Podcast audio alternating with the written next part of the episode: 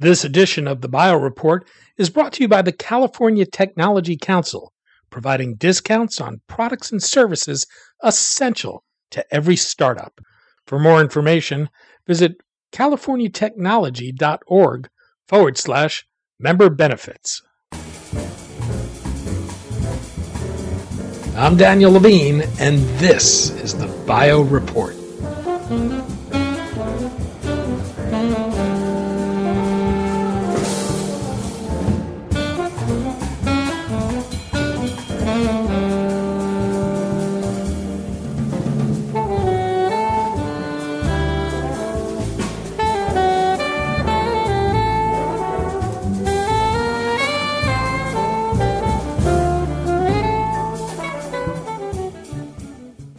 One of the issues researchers face is getting access to needed biospecimens with detailed clinical data that can expand the understanding of a specific disease or treatment. The difficulty in obtaining biospecimens can hamper R&D productivity, extend the time of a project, and increase cost. Novaseek has developed a platform that provides access to real-world data and supports the ability to define patient cohorts based on detailed clinical criteria such as demographics, diagnoses, medications, and lab test results, and supports the collection of biospecimens at various time points. The platform also offers healthcare organizations an opportunity to develop a new source of revenue. We spoke to Kate Torchilin, CEO of Novaseek, about the challenges researchers face in getting biospecimens, how Novaseek seeks to address that, and how the company's platform can help to accelerate biomedical research.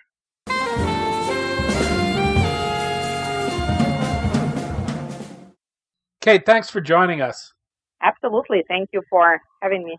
We're going to talk about Novaseek and the problem it's trying to address through its clinical data network for research platform. Let's start with the issues researchers face today to get access to biospecimens and, and, clinical data. How much of a barrier is this to getting research performed in a timely manner, and what makes this difficult? So, no, thank you. It's a um, very, good question, and I think I, at the even high level, I, I think one of the biggest uh, unmet needs and what drives really a lot of inefficiencies in current research and development process is the lack um, of patient-centric approaches, right? And the lack of really uh, kind of common language or common capabilities for researchers all the way from discovery in the lab through clinical trials and on to uh, new therapies actually going onto the market, you know, to, to have common and profound understanding of real world um, patients. And kind of that need manifests itself on many different levels, including uh, a lot in just, you know, ability to understand the patient and get access to, um, you know, clinical data that are real world data and reflecting the true patient and also get access to, um, you know, biological specimens from patients that are reflecting um, as closely as possible the disease or clinical condition that you as a researcher are actually studying. So I think that um, the overarching need is just to get that access.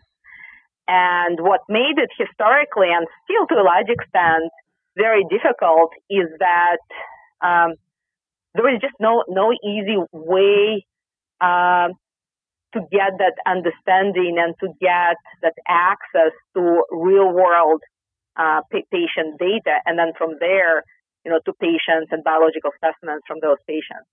Oh, we're seeing a rapid proliferation of genetic data available today, but by itself, that has its limits. How, how much of a challenge is it for researchers to connect genotype to phenotype, and, and why does that matter?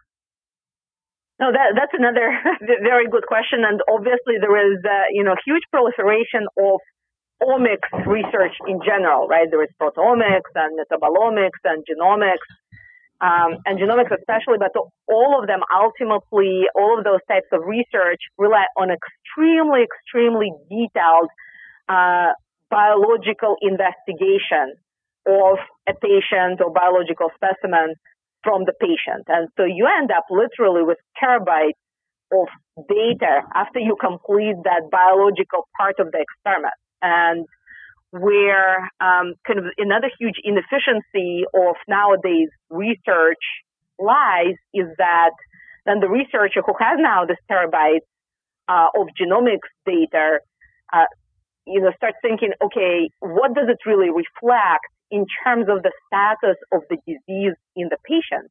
And often only to discover that the clinical information that they have uh, on that biological specimen that they just studied is actually very limited, right? So you have terabytes of genomics data on one end, and then maybe you know that patient has diabetes, right, on the other end, but you really don't know the stage of the disease or how the patient was treated.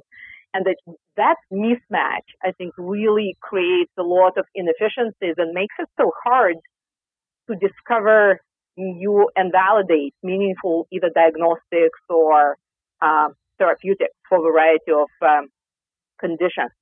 And so that is, you know, overarchingly what we're trying to address because we believe that everything that happens in the research lab or in a clinical trial should be very as clinically significant as possible. And so we believe by providing more detail and more color around the real world clinical data, in addition to genomics data, will make the whole research enterprise uh, more meaningful.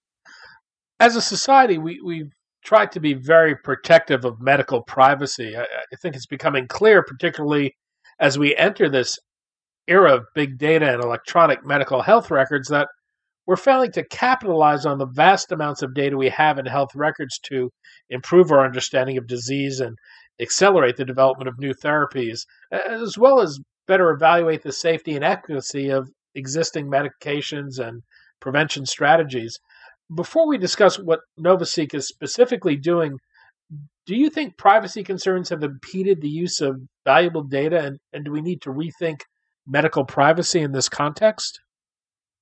Yeah, so that is um, obviously hugely important ethical consideration, and we actually b- believe uh, that you know addressing privacy concerns of the patients and conducting uh, really top-notch research should are not mutually exclusive and never should be. And patients' privacy should take really, really big priority. And so, um, in our minds, there are probably three very important components of uh, addressing how uh, the patient and clinical information is being you know, addressed and engaged and uh, in, into the research process. And first, in our minds, it's very important to educate, you know, patients and you know healthy individuals uh, about the, the type of research that's being done and the importance and what it means for them individually to be participating or not participating.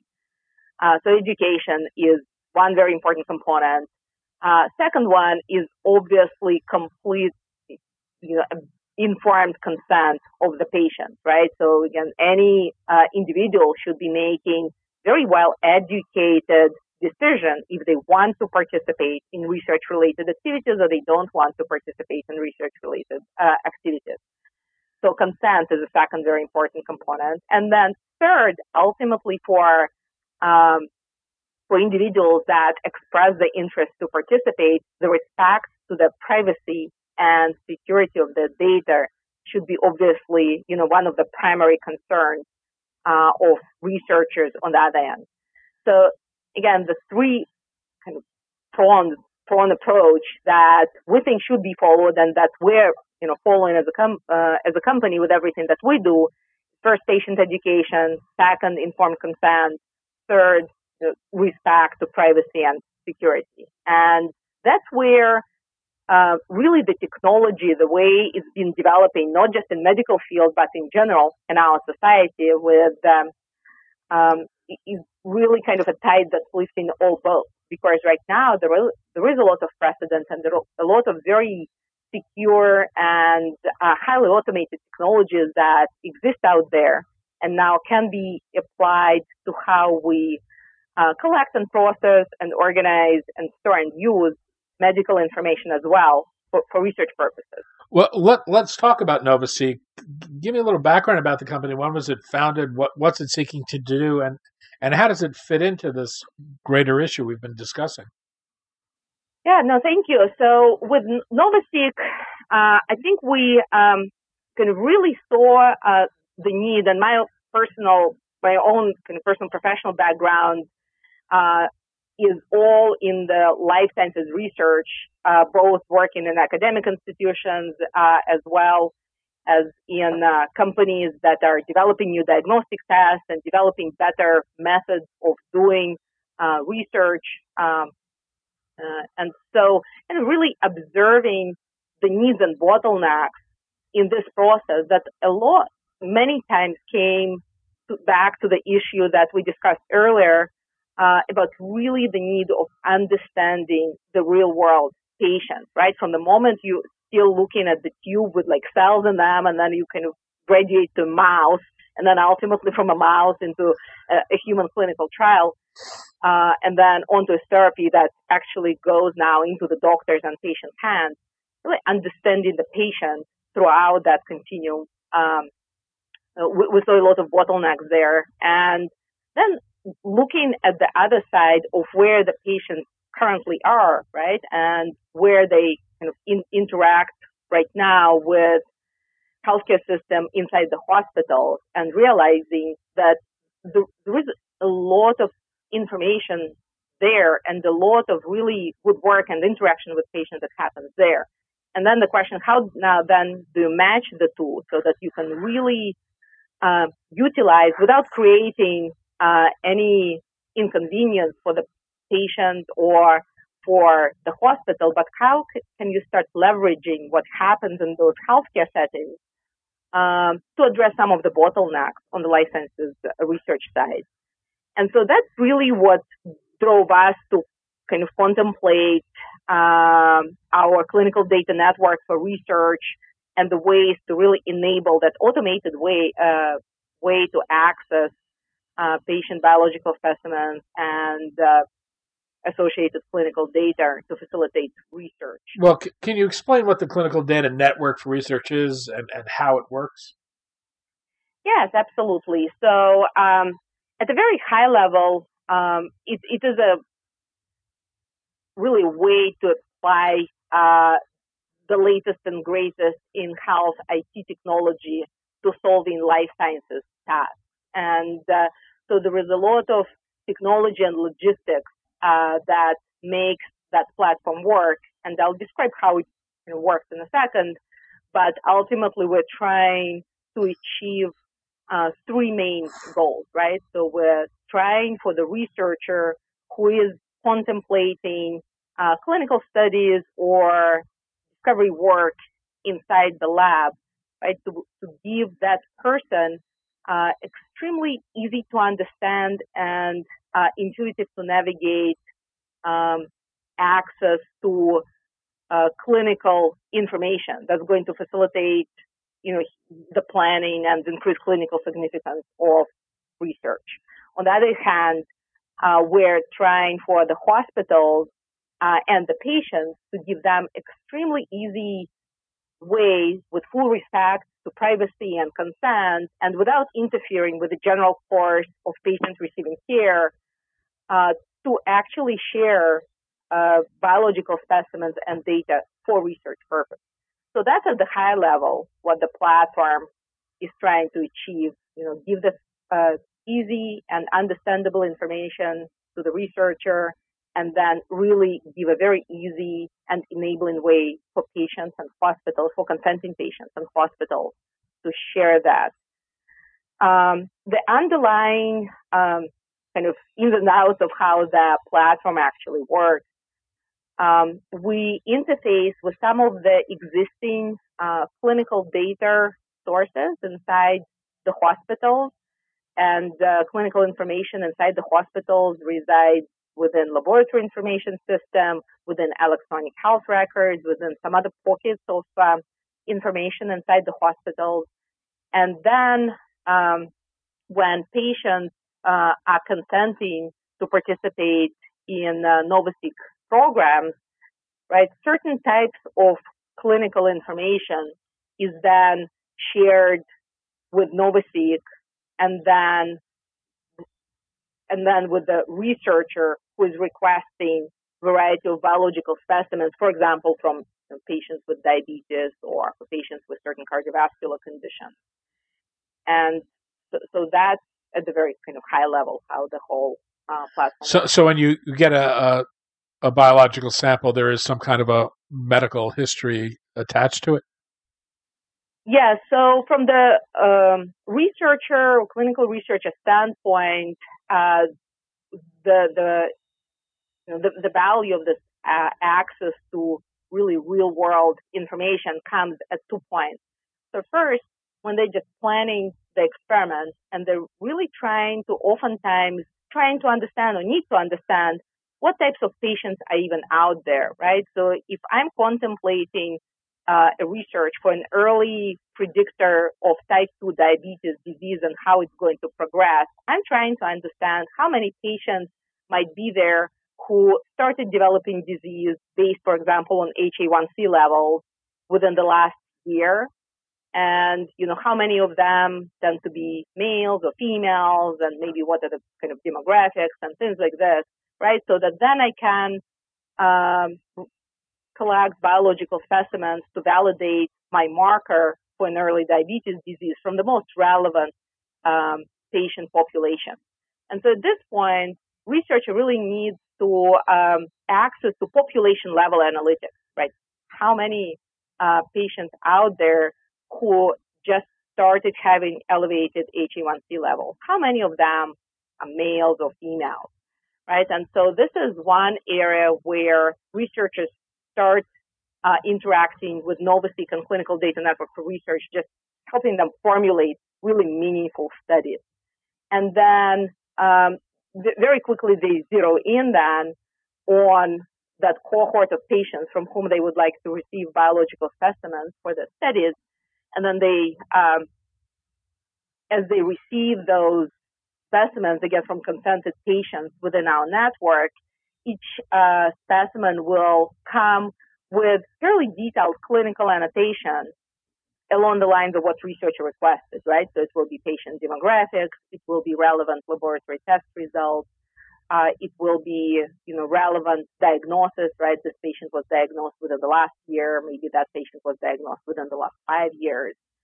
Uh, very importantly, researchers only receive coded information on patients, and there is uh, absolutely no way for them to re-identify the patient, but they get enough information, um, enough real world data information together with the biological specimen to really enable this study. And, and how do you work with researchers? Is this through a subscription based model? Do they come to you and request specific types of data they're looking for? Yeah, so I think it's uh, the, the very first um, the, the very first thing that we really now educating uh, the, the, the researchers on um, is about how you know the importance. First importance, I think, is broadly recognized. Researchers know that they need access to more real world data so that they can plan that experiment. Right? Historically, there was just no easy way for them to, to get that information. So we're educating them about such tools now being available through Clinical Data Network um, for, for, for, research Novus, that Novaseek offers, so that they can start looking at this population level uh, analytics and then request specific specimens or formulate cohorts of patients that they would like to follow, for example, and keep collecting maybe biological specimens as you know HA1C level increase and you know, diabetes kind of progresses in certain patient groups. And so then they continuously receive also then biological specimens from those cohorts of patients. How much ability do researchers have in firm in terms of defining a, a desired cohort? So they um, they probably have um, you know com- compared to you know historically what has been available to them when they're trying to um, define uh, what exactly they're looking for. I think really what um, clinical uh, data network for research offers is a tremendous um, improvement and significant leap forward. Right, so researchers can really formulate um, the request based on the patient demographics, um, variety of problems such as you know, different diseases as well as comorbidities, right? So, for example, if somebody is looking for diabetes as accompanied by certain heart conditions or uh, elevated high blood pressure, what's not, um, medications that might or might have not been prescribed to, uh, to patients, um, historical lab test results such as HA1C kind of uh, trends. And so that's really fairly detailed uh, information, right, um, about the disease profile that they can be requesting. And um, another very important um, thing to, to, note here that in, in, addition to those kind of fairly detailed profiles um, that they request, uh, there is immediate feedback uh, kind of mechanism that's built into the CDNR platform that if researcher submits a request, for example, for patients with Crohn's disease, right, what uh, if historically that request would travel all the way to you know the doctor or laboratory inside the hospital and saying, well, there is a there is a research project and people are looking for Crohn's disease patients. Uh, the reality of medical practice is that patients are not recognized as having Crohn's disease. There are about eight different subtypes of Crohn's disease that the doctor will be categorizing the patient uh, into one of those kind of eight Crohn subtype buckets.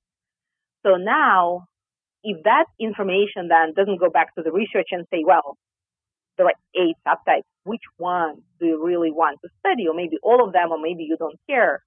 Right? So if that question is not being asked, and in fact, researcher really wanted just one subtype because of the type of marker that they're studying, for example, then there will be a lot of really uh, research that will be done and ultimately not resulting in a very good, you know, markers being discovered. So with our platform, we're really enabling researchers to go to that level of detail and give them immediate feedback. You just ask for Crohn's disease, which subtype, and you know, tell us, and then they can immediately refine, right, again, the request. So, so it goes to that level of really detail and get all ultimately with the goal to educate uh, research community about real world patients as much as possible.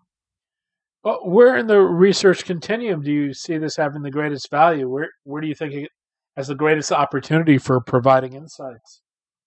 Uh, so, so I think of like the my perfect and visionary answer is that at every single step of the research process, people should be uh, people in, inside the research and development enterprise should be uh, you know, utilizing common platform uh, and being on the same page about the real world patient. You know, starting again from very early in the discovery when you're just now thinking of how the whole program, discovery program will look like and all the way to actually launching new therapy uh, on the market. And the, the more there is uh, commonality in people really um, inside R&D thinking of the real world patients in the same terms, the more efficient the whole um, flow of the development will go.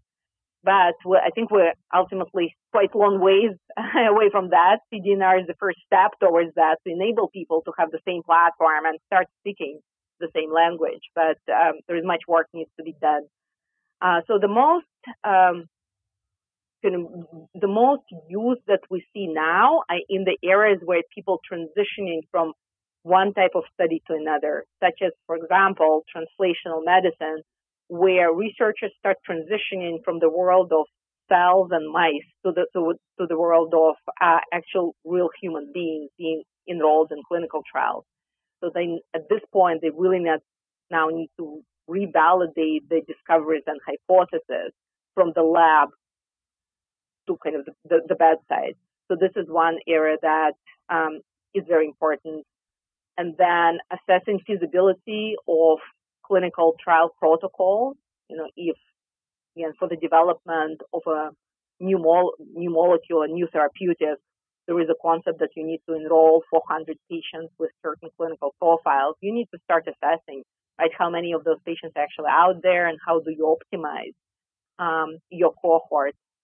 Uh, and then also when uh, ultimately the new therapy is on the market, is um, and patients begin to use it outside of the context of a clinical trial, how do you now continuously, without creating, without interfering with clinical practice and without creating a lot of burden for the patients and for the doctors, how can you continuously monitor, right, for any side effects or any additional um, positive effects from your new therapy? And that's again another area where you need, as a researcher, continuous access to real world data and biological specimens from such patients.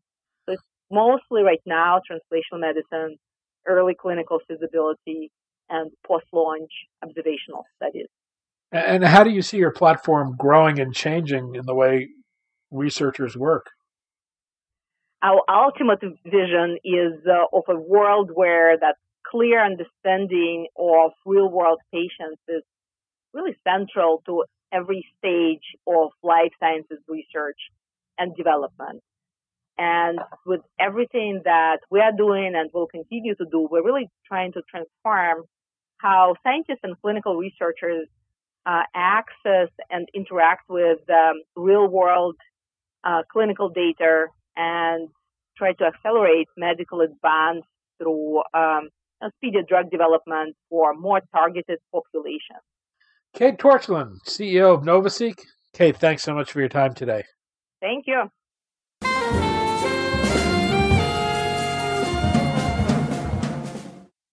Thanks for listening. The Bio Report is a production of the Levine Media Group.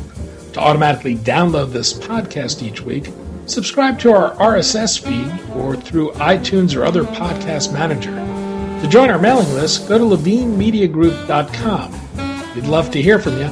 If you want to drop us a line or are interested in sponsoring this podcast, send email to danny at levinemediagroup.com. Special thanks to Jonah Levine, who composed our theme music, and the Jonah Levine Collective, which performs it.